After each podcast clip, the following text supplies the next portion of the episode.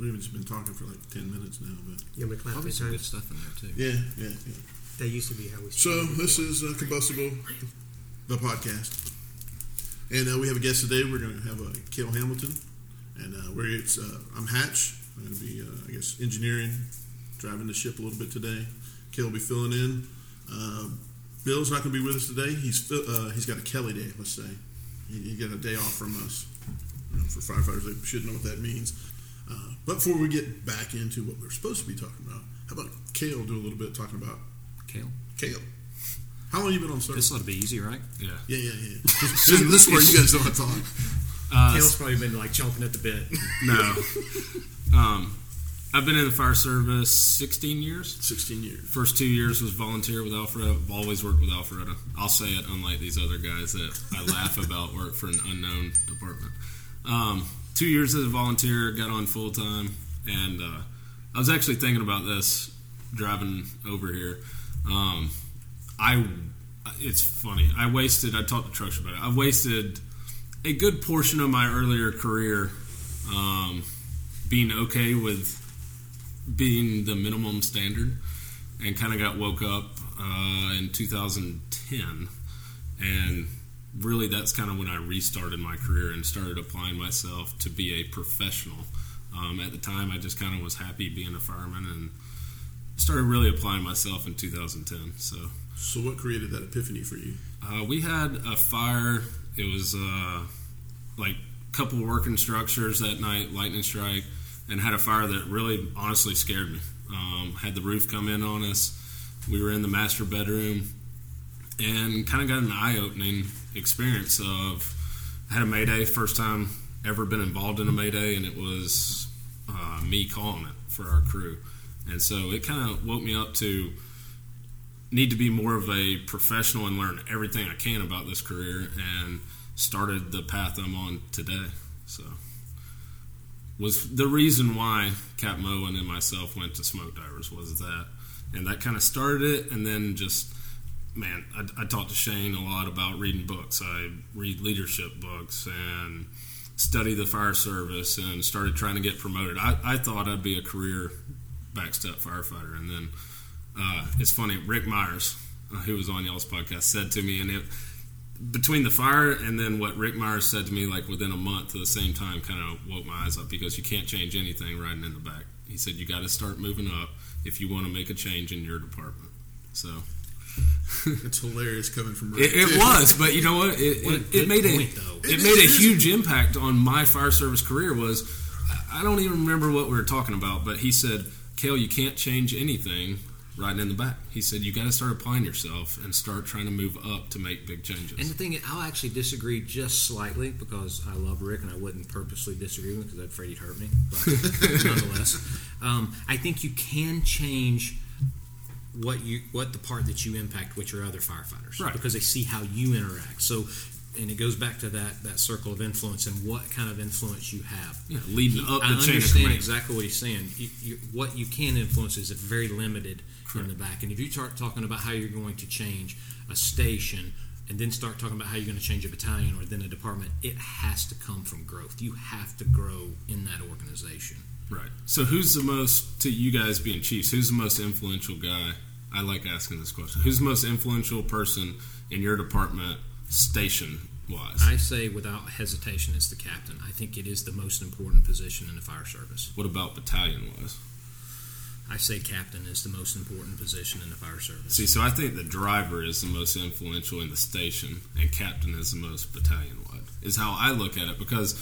The driver's still that middle man or engineer, whatever you want to call it. The driver's still that middle man who's still a firefighter, but at the same time still has that communication with the officer, fills in as an officer. So, and this is really a good point because this is clearly two different perspectives. So you're giving a firefighter perspective and I'm giving a chief perspective. And I've heard this over and over. This is the debate. We and actually typical, asked this in, uh, on our uh, Facebook page. We asked for a poll right. on this.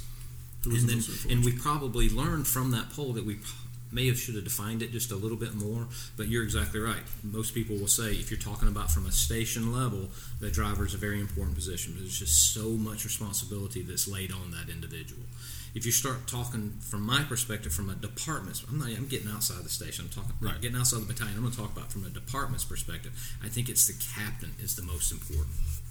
That person is so responsible for driving the the wishes of the department, the well-being of the department. They're the temperament. They're the thermostat of the of the department. That that's my perspective on that. I'll agree with that, captain-wise. I just think in a station level, if you just take just a station, I think that engineer has so much more influence on the guys than the officer does. But not all departments have engineers. It's a lot of it, too, is based on how your yeah. department right. is, is right. structured. Not right. all departments have captains. Not all departments have lieutenants. I mean, so it... Right. Or take the engineer out of it and call it the senior firefighter. Right, and that's actually what we got as the answer was the, the senior firefighter. And I, I agree, but who also, in my opinion... shrugs off a lot of responsibility when it comes to, to that, you know, like, hey guy, you know, you're you're not doing this correctly. I'm not in charge. Who's who's watching me? They're all watching you. If you've got one day more than somebody else, that guy's somebody's watching you. And I think people lose perspective of that. You know, yes, you're not formally in charge. You're not formally going to be doing this, but you know, the brand new, and we talked about this before. The brand new rookie comes in and does not say, Uh, the captain is my role model. I want to be the captain. He wants to be the senior guy. Sure. If the senior guy talks salty and he talks disrespectfully to the captain, that guy's like, that's the culture. That's how I'm supposed to, you know, assimilate. He's going to talk disrespectful to the captain. And then the senior guy's going like, man, look at that rookie. Look how disrespectful he is. You taught him. You're teaching him by what you do. They just don't realize it, in my opinion. Oh, absolutely. I still have more life lessons from when I got hired full-time. Our senior firefighter, more life lessons from him that I remember than ever the officer. So, I think it, one of the things that you have to, and, and you were talking about it, Shane, when we say influence, is influence what? So, from your chief perspective, yeah, the captain has a tremendous amount of influence at that station to either uphold or not what it is, the mission that you're trying to accomplish as the department, right. And then down at our level where we're at the station, it's like almost everybody has a tremendous amount of influence in the house. Uh, we've all been through the experience where we had a phenomenal crew and one person gets added. And that one person just starts devastating that team little by little and breaking it down. So I think that, you know, every everyone has, even those that we think, well, they, they don't have influence. Yeah. When you live together the way we do, everybody has influence. But from a departmental standpoint, like you're looking at it, the station officer does have a great deal of... Uh, yeah, I wasn't raising my hand. I was on the points. He's smart. Uh, but I'm going to agree with Shane. The, yeah, yeah, yeah.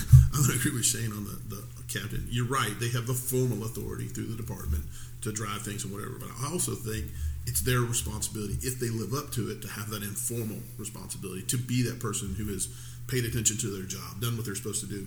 Granted, the department grants them, because of their position, right, the formal, formal authority. Right, right. But they should be that guy. They should not be letting a driver... They can use the driver to... They to should. Right, right. I, I mean, but that should not be... I, I don't know, do I ask the driver how to do it? That captain should know everything that driver knows. Right. I mean, he Absolutely. should he should not defer himself to say, I'm going to pass it off to everybody else, and he doesn't know anything. He should assume that role to where... If he talks about, you know, how the pump works, he can tell you how it works. He knows how to do all of it. And that's a lot of times what I think people, man, my voice just cracked, that was weird.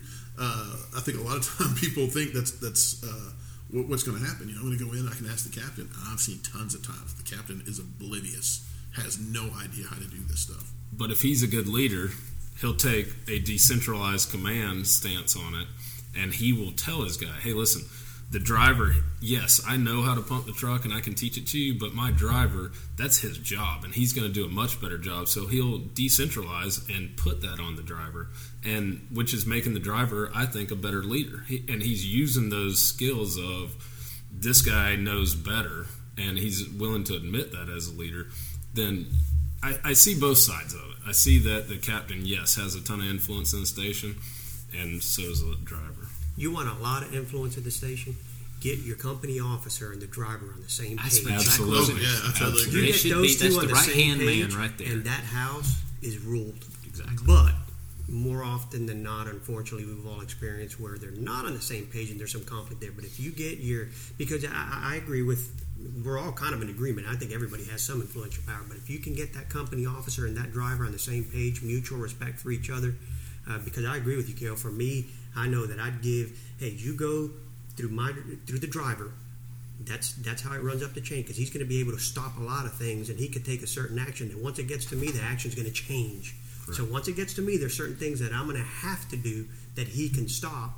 So if I'm working very well with that driver, that house is it's going to run pretty well, and it's going to be a lot more difficult when they do put you know that sour apple inside right. of your station for it to have such an impact, because you got those two on the same page. And so that's think, the best crews I've ever worked yeah. for, where the driver and officer are like one solid leadership unit.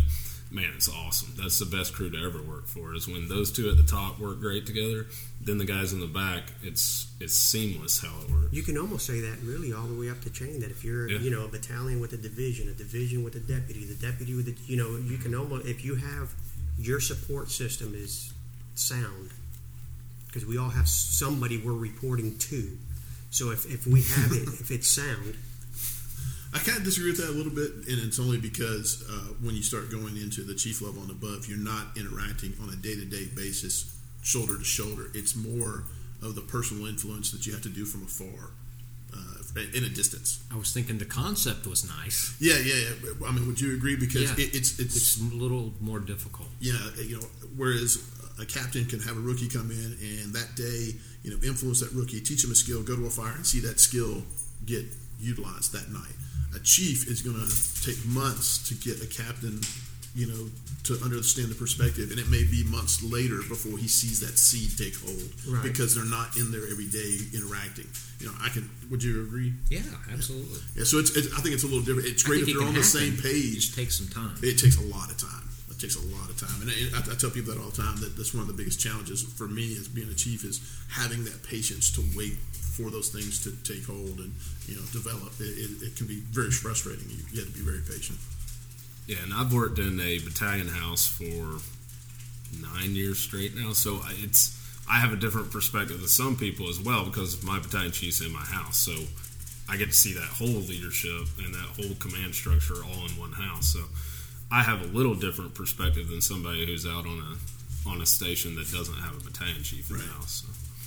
And it's perspective. The perspective is exactly what we kind of were talking about for this this podcast. So on the fire ground, you know, the, the chiefs have a perspective and have a, an outlook on the way that they're seeing things go. And the, the guys who are operating, you know, the firefighters and sergeants, the, the captains, they all have a perspective. So that's kind of what we wanted to get into a little bit today. Incident command on the fire scene, chief's perspective versus firefighter perspective, or I don't know what you want to call it, line guy perspective. Not so much who's right or wrong, but just kind of peeling back the layers and kind of showing you what we think or, or why we're doing what we're doing. And that's probably the biggest component, is there's not a right or wrong. It's literally just, this is just a, an opportunity to stop and look through the different lenses when they're at the same table talking about it. Right. So it's a personal perspe- perspective. Right. And mine may differ from Kale's and from yours, and but it's my perspective. And it can at, change. Look at all the different influences we have. We work for different departments, different leadership styles. So, yeah, I mean, that perspective changes from person to person with all the outside influence coming in. But hopefully this may, as we dive into some of this stuff, because we're, we're not going to agree on everything. We already have it, which is what makes us so great. But this is what really departments, stations, battalions need to be doing, is have this discussion. See why my perspective is what it is, and then we can we can figure things out. But without some open discussion as to, well, why do you view it that way? You just start making assumptions, and then that just drives a huge wedge in the system. What's what's your thoughts on starting it with, you know, I think about when we get on the scene, right? And so typically when we as the chiefs get on the scene, this thing's already been rolling for five, six, seven, eight minutes sometimes. Man, you got a big response territory. Well, let's say five minutes just okay, to be nice. How important is it that this thing starts in the right direction? All right, so what is that right direction? Oof. How do you know what direction it's being started at the, as the chief? How do I know? Yeah. Uh, for me, it's more of it, it's more of a feel of what I'm hearing. hearing, so it's communication. Communication. So communication is where right. I want. Is really because what I me, want to stop at that with. point, I'm en route, and so I'm, I can only listen so to what's going on. So the picture being painted for you and I is completely by what the line guys are saying or doing. Period. That's you know, all we got to go on. Not what they're doing, but what they're saying over the radio. Correct. And I think that is such a missing component of guys are like, well, I'm so busy. Yes, you are. I get it, but I don't know what to ask for, and I don't know what's going on, and I don't know what tactics to employ to support you if you haven't been talking to me. Yeah, and I'm going to straddle the fence a little bit on some of this because the role that I play puts me kind of on both sides of the fence at times since I'm not on the rig, and I'm technically could be showing up as a command staff member. I could be showing up and going operational, but... So you're Switzerland. I was um, going to yeah, say the same hit, thing. Cross-dresser, switch hitter. No, not switch hitter. No, what? What? Wow. Sorry, Switzerland. What is wrong with you? Talking about kissing Kale earlier? Give me another mint. Give me uh, another mint. Uh, so, I agree. That picture has to be painted for the incoming. I think where you'll find the difference is, is uh, some people feel that they have painted a good picture. But it's not the picture you want. In other words, they're, they're on the radio and they get on there and say, I arrived on scene, this is what I got. And and they kind of, they, they want to go operational. And you want more information, but they feel that they have already given you the information. I'm on the scene, you know it's a that. working incident, Check. and I'm going to work. Done. Enough. But now you don't know if it's on a basement, if you need additional right. units or none of that because they want to get operational. But then in their... So in, why are they getting operational? Because they're comfortable there? Okay, so... And I can't talk for every department because every department is different. But I'm going to agree with that comment one hundred ten percent. You are going to do what you are comfortable with. It is easier for us to grab a line and go put that fire out than it is to take a stance, command... and give some operational direction. So, uh, and I'll let you hit this, Kale, but from from my perspective, when I'm going to a scene just like you, I need the information so I can, especially if you're assigned to a truck or a specialty unit or something like that, and you're also trying to get your stuff together. Even on an engine, am I going to have to lay in for these guys? What, what's the deal is? So when there's a lot of information that isn't coming, and what what, what I'll always ask is, as a department, are we telling them? Are we? Are you guys telling us? This is what I want you to tell us. This is what I want you to to get on the scene and do. Because one thing is for you to want information, but have you given us a direction into right. what information do you want? Guidelines supporting that. I will prefer training supporting that. Correct. I will prefer to, for me, my perspective, and it has to do with where I work. I would much prefer for that incoming unit officer to take a strong command and start establishing some responsibilities to people coming in than for him for themselves to engage. But I've heard the polar opposite from people going, well, I need to engage, and then, no, I need for and again I'm speaking for my perspective in my department is I need you to stay and give some order to that scene, because if you're engaged, there's no way that you're going to organize that. But I know that works different when you have predetermined assignments and stuff like that from a larger department, if that makes sense. Yeah, so this was just a roundtable at my station. We just had this. I just recently got promoted, so I've been riding up on seat a bunch, and um, I asked our battalion chief, what do you want from me on the first arriving unit? And he said, I want a picture that I don't have to ask a question when I get on scene. I want to know it before I get there. And riding in the back's the same way. If the first officer paints that awesome picture, then we have an idea coming in in the back of what I'm walking into and what my job's going to be. So we actually talked about it. We're going to do more training on scene size up. Just put pictures of houses and give me a size up. Because if you get on scene and just have a, a two-story working structure, then I know nothing. But if you tell me where the fire's coming from, how much is involved, you know, there's a pool in the backyard, you give me all these pictures, then I know more coming into it. And Chief said that's a huge thing. I, I don't want to have to ask questions when I get on scene. I want to know it before I get there. Theoretically, that sounds so easy. But it's it so really hard. does. So I'm always curious, and you pose, this is a great question. Theoretically, we all should know this. And even during the promotional process, most of us are just just vomiting this on the scene of a single-story residential structure. We got fire showing from the A side. I'm doing a walk around. Establish command on the A side. Give you further on a walk around. Go walk. We do this on promotional processes. It's like, but then you get to a scene and it's like anyone's on the scene. Working fire. That person just hey. got punched in the face. Yeah, they had a plan, right? And they got, yes, and the they Mike Tyson back syndrome. To whatever they're comfortable with when things start going sideways. And you know, you know, you're talking about that. You know, they do what they're comfortable with, especially when things aren't going well. You know, if, if they can't find the hydrant or something's, you know, I'll grab a hot line. You know, I'll stop talking on the round, grab a line. I'll make this better. I mean, it typically doesn't. I don't know what chief it was. I'd love to give him credit right now. It's one of the one of the big dog national chiefs around. I won't mention a name because I probably screwed it up. But it's it's one of these big chiefs that said, "You'll always know if they if they know their job because they'll do it. If they resort to the job below us because they're not comfortable with the one they're currently assigned to." So as a company officer, if I'm more concerned about going over to Kale and saying, "I need you to pump this and do this and do that and the other," no, that's not kind of my role and my job. That should have been done before we got on the fire scene to make sure he's prepared for the incident. My job is to make sure I'm organizing that incident and doing my my job.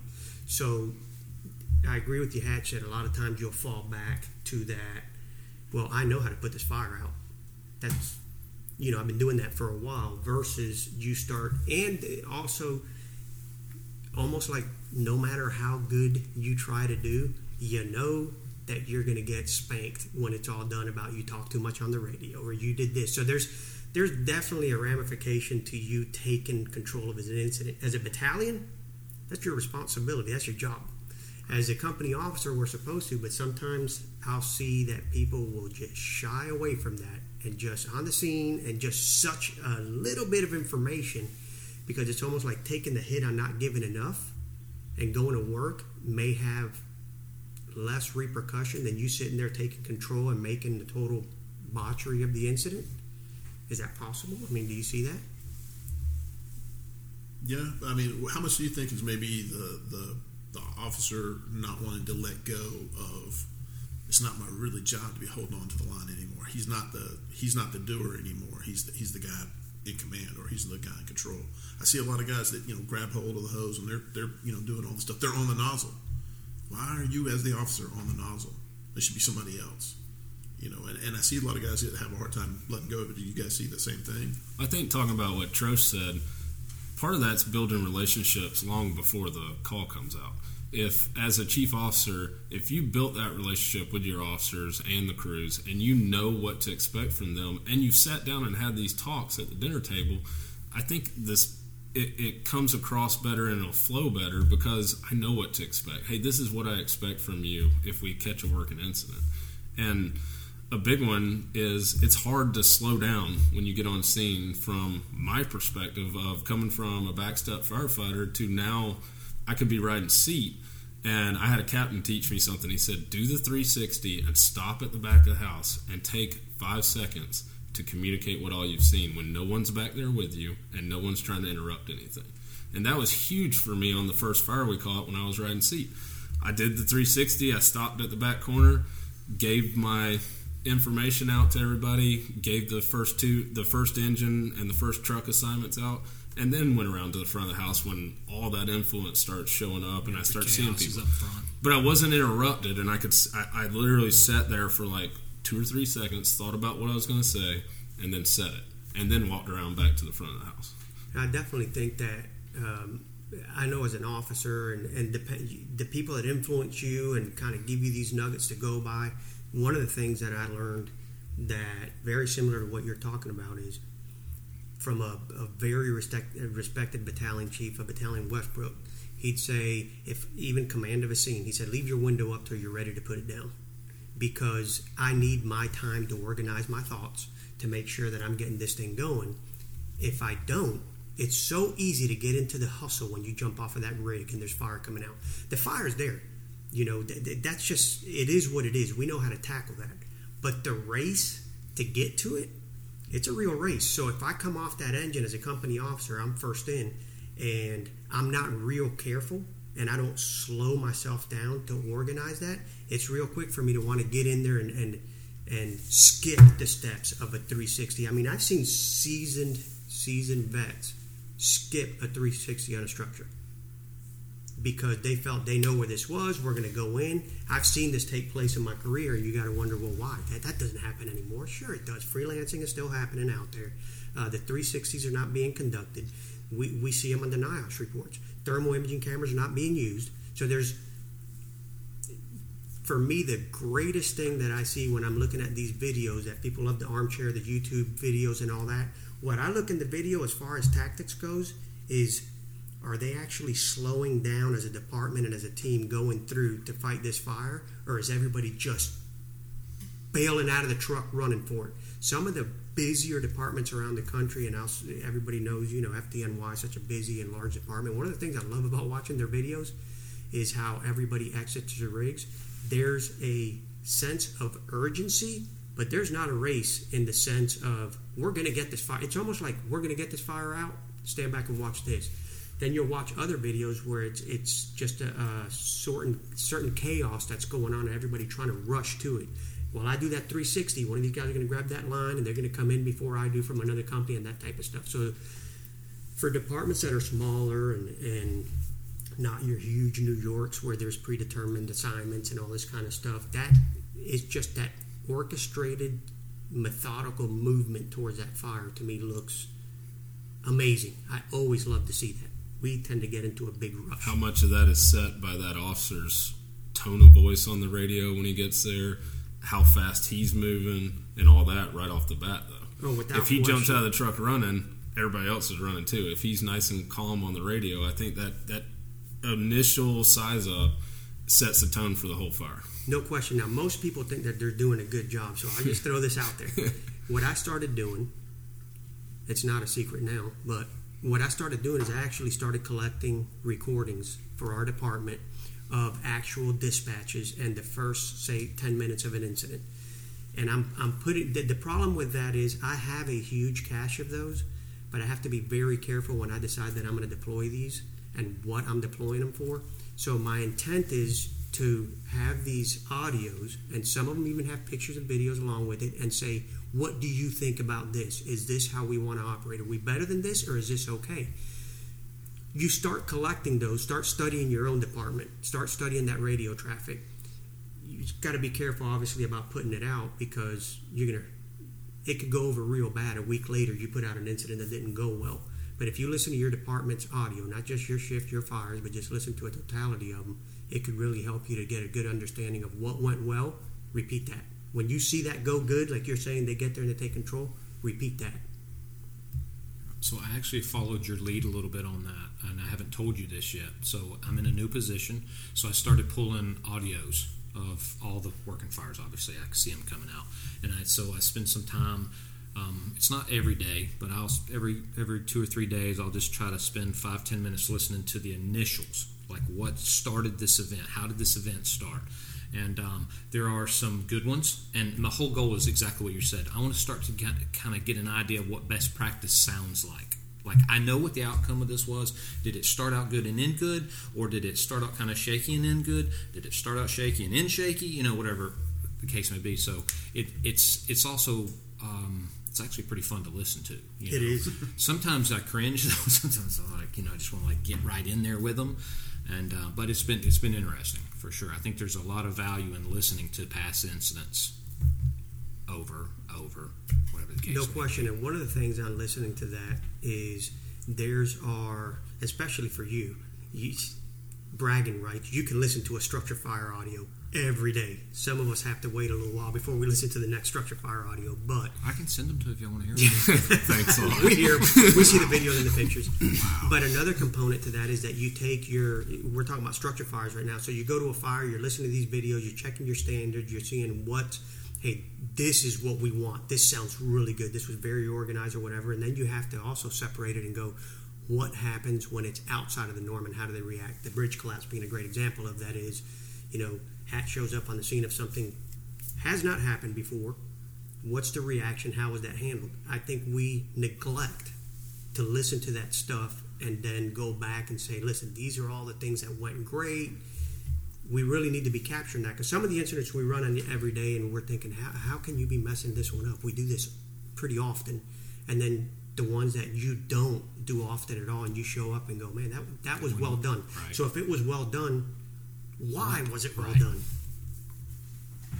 I don't know. That's I think I think going back and listening to them and trying to put those pieces together is the, the fun part of trying to it's see what that is. It's a lot of fun. It really is. It's a lot of fun, and it's enlightening. For you want to look at your organization as far as operations go. You want to look at your organization and and see where they're at. That radio traffic is so important. They're drawing the picture, just like Hatch said. You want a picture? Right. Well, as a big chief, you want a picture of your department. Listen to that radio traffic. How are they sounding off to the dispatchers? What? The, how are they? Uh, how's their their voice reflecting through it? You know, there's just a lot to that radio traffic. So I've always enjoyed listening to it. So going back to our earlier discussion, talking about impact and the role, how did you, Kale, learn how to ride the seat or, or ride up? How did you learn? Um. So it started with just watching. Right, and, and that, that, that's exactly my point. Yeah. You watched what the person riding the seat before you did. So if they did not take the time... Good and bad. Right, and if they didn't talk, take the time to do really good things and say good things, that creates a, a lesser effect in you. Wouldn't you, would you agree? I totally agree. And I had some good officers that would jump in the back seat. We'd come in one day as a firefighter. They'd be like, hey, Kale, you're riding seat today. I'm riding backwards. That's our so, normal process, too. Right. And it was nice, though, because I had that. Safety if, net. Yeah, it was a perfect word for it, safety net. If I got on scene and didn't know what to do, I could just simply say on scene on the radio and then turn around and be like, hey, Cap, I, I'm lost. So plus, it's immediate feedback. I mean, the person's right there. They tell you right, that was right. right, that was wrong. And they and our chiefs are good with that. You know, the captains will let the battalion chief know that that's going on. And a lot of time, like incident car wrecks where you have multiple units coming in or entrapments, they'll let the new guy keep command most of the time. Now they'll come stand next to him and help him along with stuff, but having good officers that are willing to let you get in that role but still be there as a safety net. I I probably rode up four years before I got promoted, just occasionally here and there, which now that I'm riding up and I'm actually in charge, I feel comfortable with it. Are there still stuff that comes across that I'll ask some of the guys, hey, uh, what do we do here? Yes, but it's nice having that safety net before you're actually put in that position. Right. So I'd say uh, from my perspective, and uh, maybe Shane's as well, is what we're looking for in the communication is to raise situational awareness, not only ours, but everybody on the scene. So if something's happening, you know, a face-to-face, you know, uh, crew runs up to you, you're in command, and you tell them to go in and search. Nobody else knows that except for those. We want you to say it over the radio, yes, because it helps us tactically en route, but everybody else now hears what's going on. Some people are like, oh, you want it on tape. That's not really it. I mean, yeah, we could use that later for training, but it's really to raise the situational awareness of everybody what's going on. So it seems repetitive that, you know, I just told Pabell to go do a, a right-hand search or whatever, you know, command to radio, blah, blah, blah, you know, so-and-so was assigned doing a right-hand search. It, it, it really, that situational awareness, I can't, I don't think can be understated is how much we want you to paint that picture. In painting that picture, it's not just the chiefs, it's everybody should be seeing what that picture is. You know, whether it's the guys inside, I know sometimes they can't hear things as well, but there may be key phrases that somebody's hearing that's going to change their tactics inside of, where I, you know, they're saying that it's, you know, it looks like it's going to collapse on, on the Delta side, right? Well, we're not going to the Delta right. side then. I think that's a good point. And, uh, you know, what for me when we're talking about this, what this creates is a good foundation of scene integrity. We talk about crew integrity and how important that is. This is scene integrity because now you're talking about every crew understanding what's happening, who's operating where, who's operating how. That that'll be huge if the situation turns south. How much so, do we fail at teaching our new guys that, though? From your perspective, because I think we fail at it I, all the time. I will say from my perspective, I don't I don't think we do too bad of a job, actually. Um, you're talking about as far as scene integrity and... and... And situational awareness. I think that... I think we've gotten better over the years of teaching the new guys this is why we're doing something, and that way they see it and they can speak up. Hey, I've, you know, I was that... You, you said something earlier. I think we were, we might have been tapering. You were talking about why. I just want to know why. I was always the why person. Like, I, I, I've always been that. Why are we doing it like that?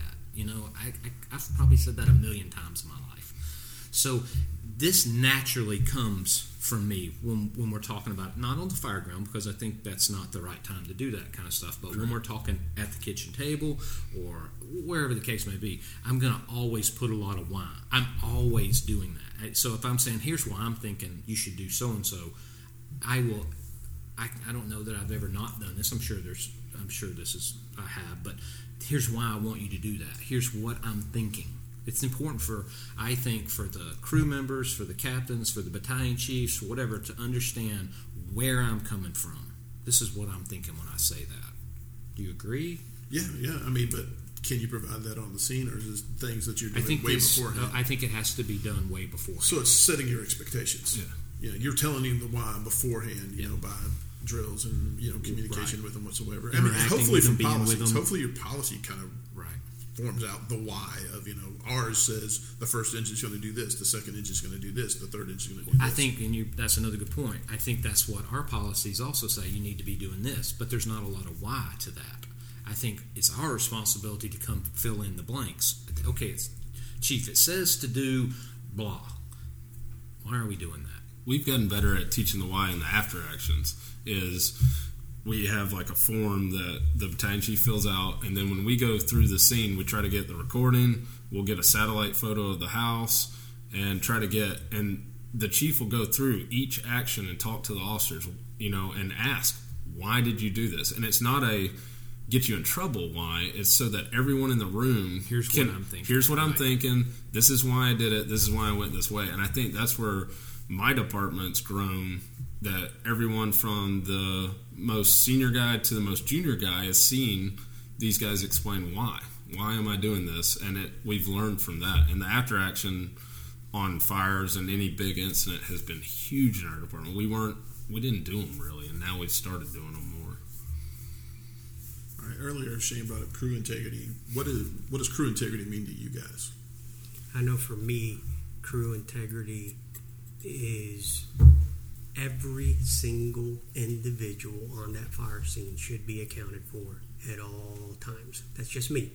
So I know some people say make sure your crew's together, and all. For me is if somebody's on that fire ground, you should know who he's assigned to, what they're doing. So for, if, if I'm part of uh, whatever assignment I'm in, I'm uh, in, I need to know what we are all doing. What's our our, our everything. It's accountability. Integrity is all about accountability to me. Kale? Yeah, same thing. And I keep going back to building relationships. That's that crew integrity, you know, sitting around the dinner table talking and working out together and all that helps with that crew integrity, because we're lucky we don't bust up crews every year like some departments do. We have crews that have been together for a long time period. So it's easier to have that crew integrity on scene because you know who you work with. You can almost see what they're going to do before you even get to it. I know what my officers are going to do. I can almost guess as to what they're going to do. Uh-oh, Shane's raising his hand. But that crew integrity is huge, and on scene, everyone works on in- the integrity of it, and everybody... The officer doesn't always have to have everybody right there. Go ahead, Shane, because no, you're, you're killing no. me raising your hand. So what you're describing is great. It, that, that crew integrity is good. When I start thinking about crew integrity on the fire ground, which is what we're talking about, here's what I have seen, been a part of, been responsible for, all the above. Engine thirteen, handle, search, whatever. Engine thirteen's crew goes in as a three or four man team. They go in, and they are operating together. And then the next thing you know, they have completed that assignment, and now they've decided to start pulling ceiling and start looking for extension. Now what? Is that is that crew integrity? They've done it together. Yeah. No. I'm not, I no. That's uh, assignment drift, maybe. Yeah. yeah. So, freelancing. Because you know... that I speak two languages and I misappropriate words like switch hitter, which you guys will have to explain to me how. uh, we know that happens with me every once in a while. I'm getting looked at, going, "What? What did you just say?" So integrity is defined as the state of being whole and undivided. So I would say like we were talking about earlier and what you're talking to is, you know, integrity for me, the whole entirety of it is if you gave me a responsibility, I should be doing that responsibility with my crew. When I've drifted, although it's a drift, you've lost the integrity and the wholeness of what's going on because now you think I'm in one task and I'm doing something else. And I've had that happen on an incident where we all assigned somebody to an interior and the next thing I know they're going up into the roof to do something. It's like, hang on a second, what's, you know, how, how did you even, and then you have to ask yourself, how does that even happen? How's it even, uh, and, and we don't want to go down that rabbit hole, but how does it happen that, how do you lose that integrity? Which, it'd be easy to say, well, we're still together. Well, the battalion doesn't know where you're at, or you've drifted off of that task, so the, the integrity as a whole has been lost now, which it does happen. I see it happen often. I see it happen, and I think it comes. It doesn't come from a, a state of maliciousness. It comes from a state of trying to do well. I knew it needed to be done, so I just went ahead and started doing it. We do, and, and you hit a, a good point there. We, by nature, want to do something, and if someone is not handling that something, I will volunteer myself without telling anyone that I'm going to go handle it. So I think the intent is good, right. But what it shows, in my opinion, and not all the time, not for every incident, but it shows a lack of discipline. Because if we, and I'll use what we do with Combat Ready, everyone is working and doing a task. If you take your focus off of your task to go do this task, your task is undone. So now the team's got to come back to complete your task because you lost focus. Right. The integrity broke. So to me, I would say there's a certain... discipline dropped. If you're the search team, go search the building. My effort is to protect you while you're doing that search and go put that fire out. If in the process of me putting that fire out, I come across a victim, that changes things. So I understand there's some subjectivity to it where it can open up. But while I'm handling that fire, if I'm more concerned or focused in on trying to do a search, so I'm probably I not going to be as efficient and as effective as putting he, that fire out. You said discipline. So crew integrity versus crew discipline. I think that's a – we'll play on words. That the integrity we think of as – sorry, I'm banging on the table. You're banging on the table. um, Can you hear it? Oh, yeah. Sorry, I'll stop. That just means he's passionate. Coming through. Yeah, so the integrity of staying together oh, and smash. crew staying yeah, crew staying together. But the discipline – Troche said, I'll volunteer to do something. A simple radio traffic of – Chief, the search is done. Do you need us to go pull rock or something? Then that's that discipline of that crew to know we have a job, we've completed it, now we want another job. And here's the thing, uh, and again, this is my my perspective and doesn't make it right. The incident commander is trying to run a coordinated effort on the fireground, right? So everybody in, has their role. Every, and right, and this person is the director of that. And what happens is, so in their mind, they're thinking, okay, this is how this thing is going to lay out, and this and this and this, and then one of two things happen. Either somebody has completed their assignment and now changed and went on to another assignment, which is now starting to affect the coordinated efforts of the incident commander, or they have completed their assignment and now they're saying, here's what I'm going to do. Are you okay with that? And it starts to affect the coordinated effort of the incident commander.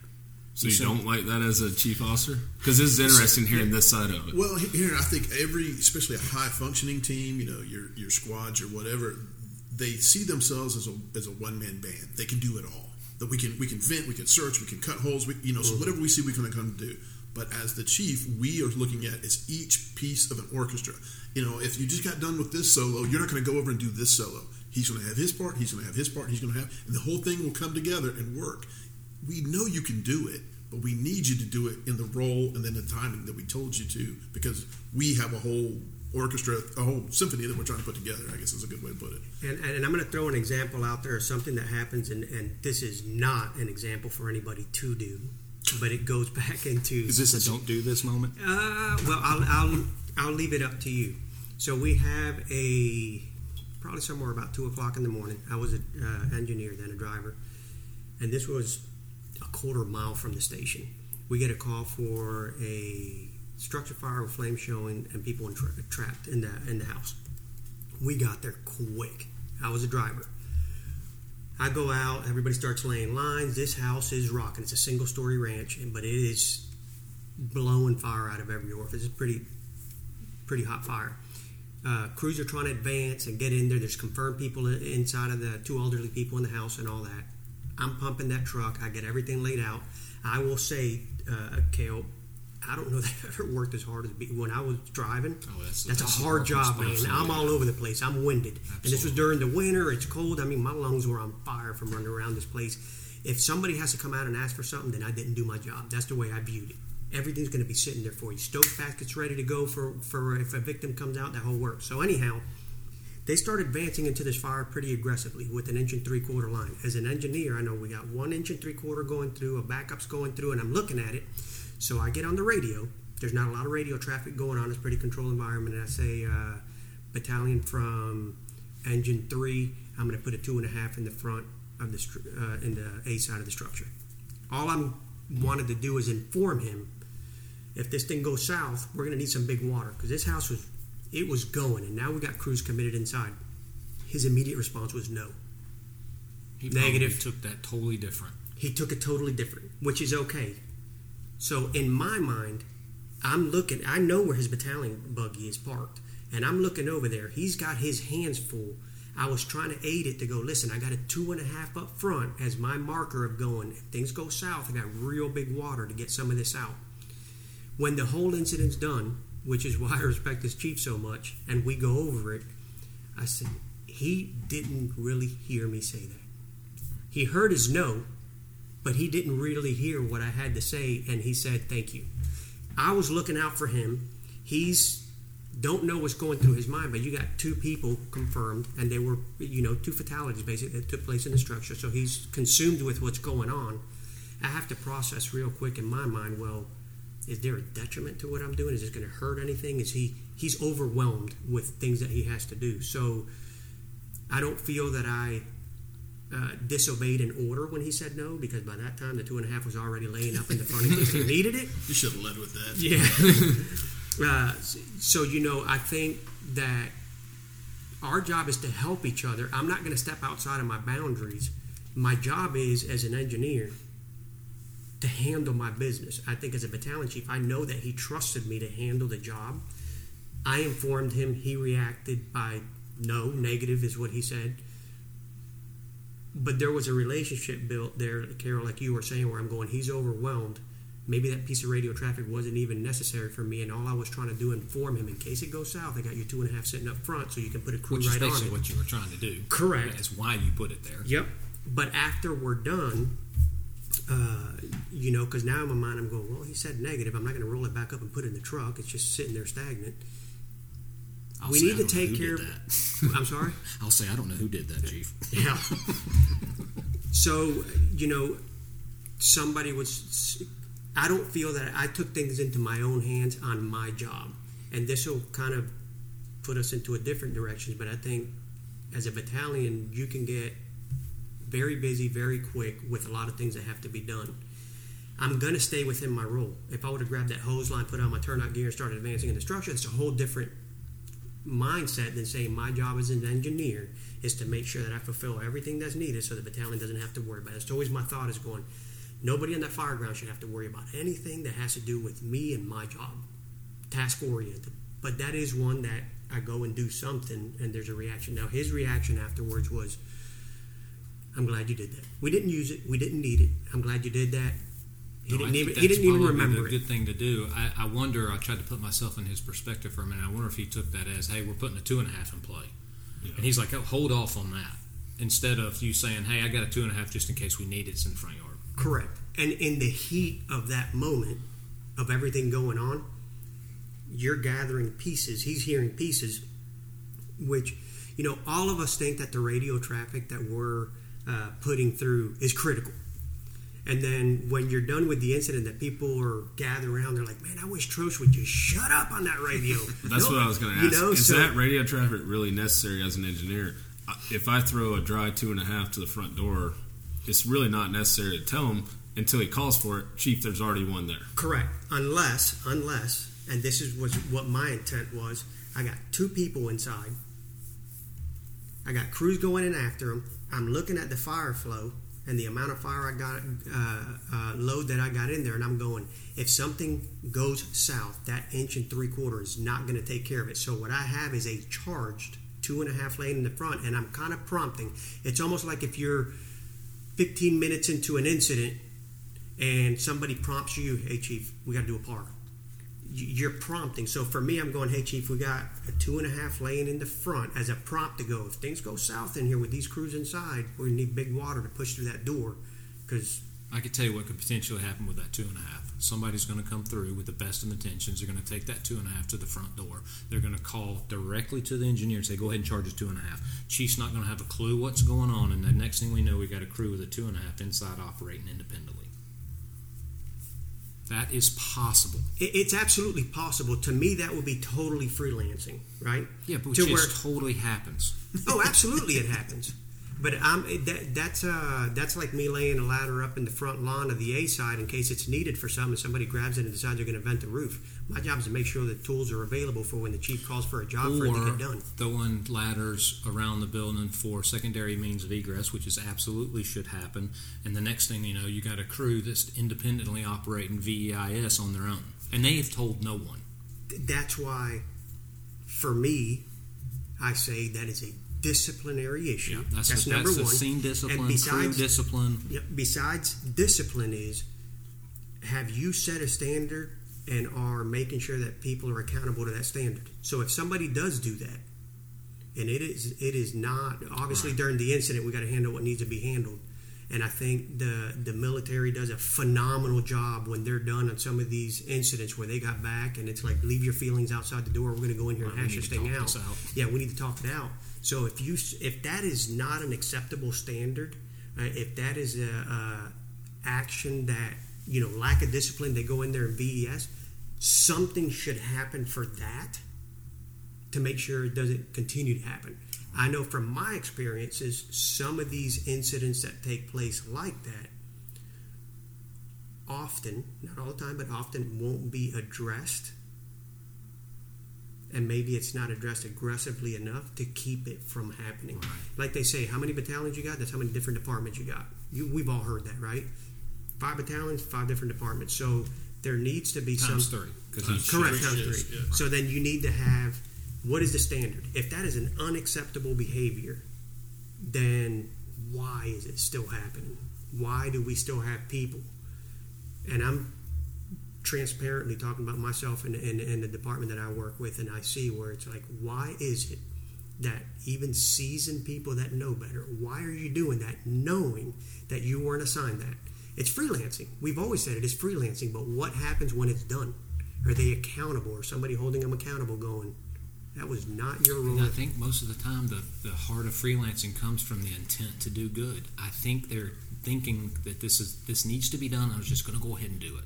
I've and I get it, that. But how many? I'd say the only time it really gets they get held accountable is when it goes, when it goes wrong. Yeah, something goes wrong, and then they're like, "All right, you know, this this was played party to this." And, you know, and you know, a mayday happened. Ours went like that. right. That situation I'm telling you went right, and I had to kind of be hard about it because I, I, you know what? Here's the beauty of what we do. My kids get tired of hearing this because being in the fire service as long as we have, we live in the world of what if. I have to constantly stay in the in the state of what if. So I go to that firefighter and I go through all the what ifs of what went wrong. That's why this is why we're having this conversation. I get you're trying to do good. I appreciate that. But you're working outside the coordinated efforts of what we're trying to do here. And if something happens to you, what now? Not only are you potentially gone, nobody knows you're gone. Correct.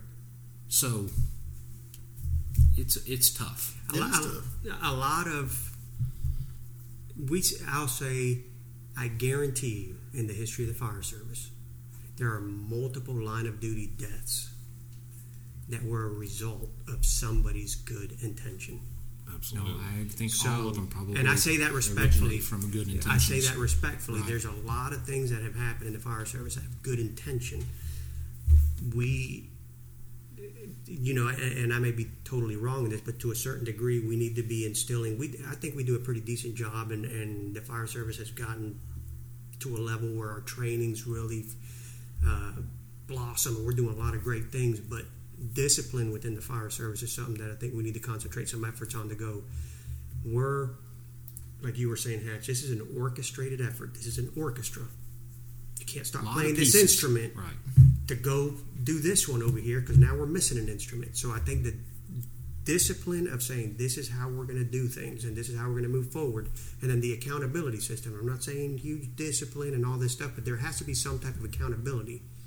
If you go to a job and they say your job is to sell these products and you're going to sell at least one hundred dollars of it every day, and you don't, you're held accountable to it after a while. You may not end up with that job selling anymore. So for us, you have to have, we have to start putting some discipline into what we do. So as a battalion chief, you can worry at about, about a million things, but what you should not have to worry about is me taking that scene on my own shoulder and saying, well, I'm going to do this because he doesn't know any better. Because that's a disciplinary problem, in my opinion. That's somebody that has a lack of discipline, not even a lack of respect. There's there's a lot of things that I may not respect an individual or whatever, but through discipline, if you tell me to do something, I'm going to do it. So from a chief's perspective, how do we do that? What was the question? I, was gonna say I saw you he's off for a second. I, was, I knew I was going to catch him with, it, with his guard down. Instill more discipline to the crews no, I, to make sure that we're... It has we're, to be talked about all the time. It has to be talked about all the time. And it starts r- really with...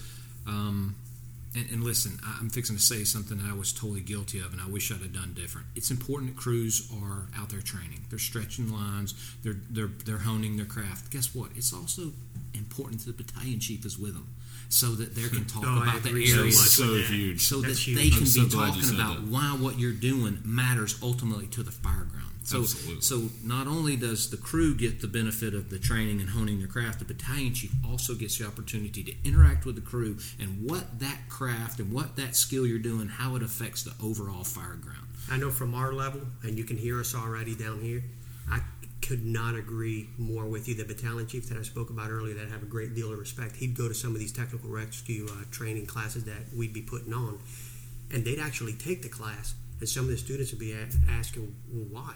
I said, because that chief right there wants to know what he's putting you into. Absolutely. That is such, you talk about gaining respect from people.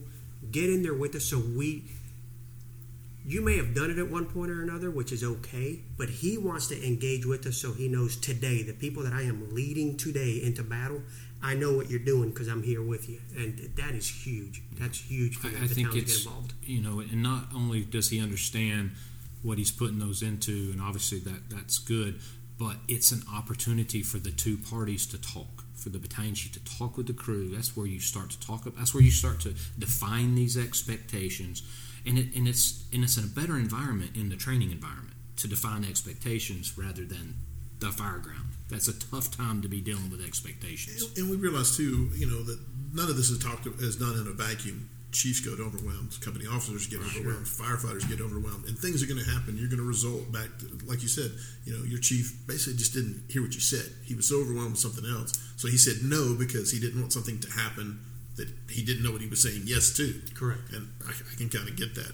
So I'd say in every situation, there's no perfect, you know, me and Shane giving up our perspective. It's just our opinion. It's not like all chiefs are this and, way. And mine comes from a lot of error. Yeah, because everything no, I've talked about, sure. I have screwed up personally. Oh, yeah, all one hundred percent. Of it. Every bit of it. I own every bit of it. So, you know, so when, when we come up with these, you know, suggestions and things like that, it, we're not saying it in a vacuum. We expect every time it to be perfect, to be this way.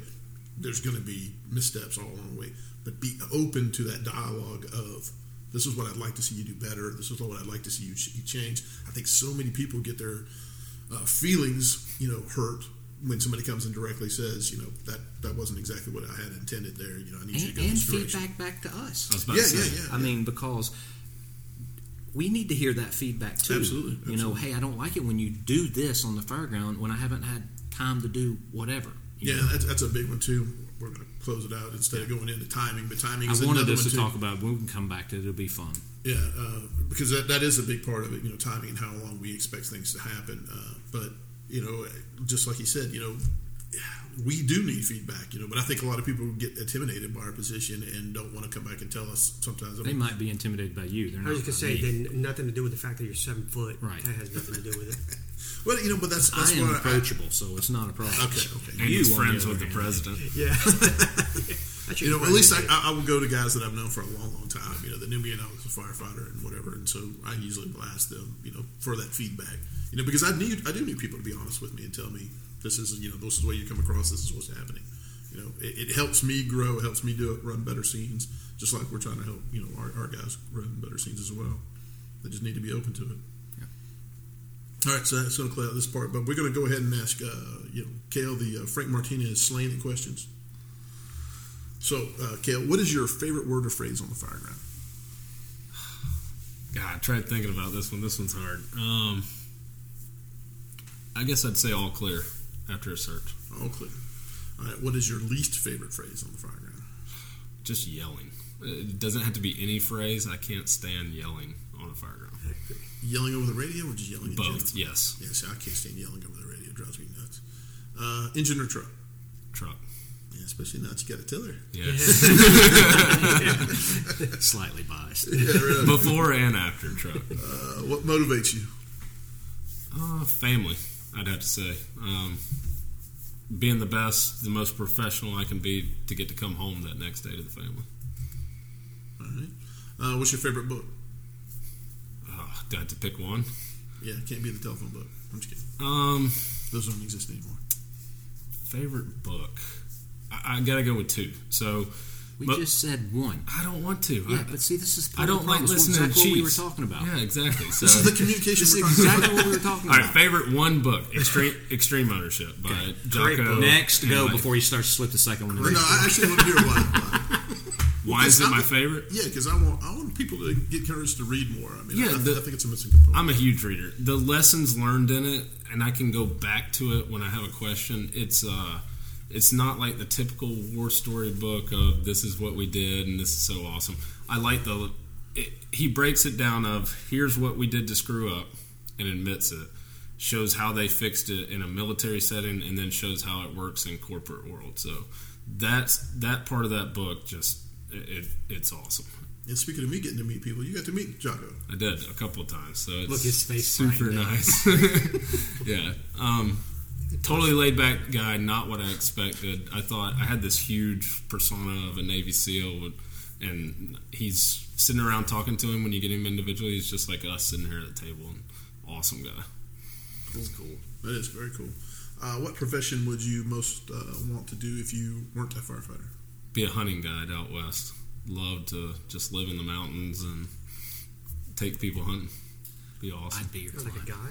Yeah, like a guide. It'd be so cool. I'd figure a cop. No. Yeah.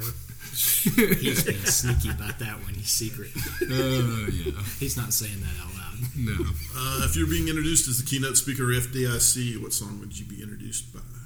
Welcome to the Jungle. I like it. At your retirement, how do you want to be remembered? Ooh. Um, just that did something to change my department for the positive. That being an influential guy, not definitely not always the nicest guy, but at least that made some positive changes in some people's lives. Awesome. Hey man, I really appreciate you coming out and talking with us. It was fun going over this, and that's going to wrap it up for us. That was good. I enjoyed awesome. that. Good yeah, times. Thank you. Please visit the website uh, combustible the podcast dot com. Send us an email. Uh, reach out to me at Hatch uh, at C T P on Twitter. A Shane at uh, C T P. He's looking it up right now. He has no idea. Uh, is it Troche? Have him just go to you. They all of them go to me. That'd be awesome. It's Troche. It's yeah, Troche. At Troche uh, C T P and at Bill. Watch it. I can't believe there's not another Bill. That's weird. At C T P. Awesome. See you guys later. See ya. What the hell's a switch hitter?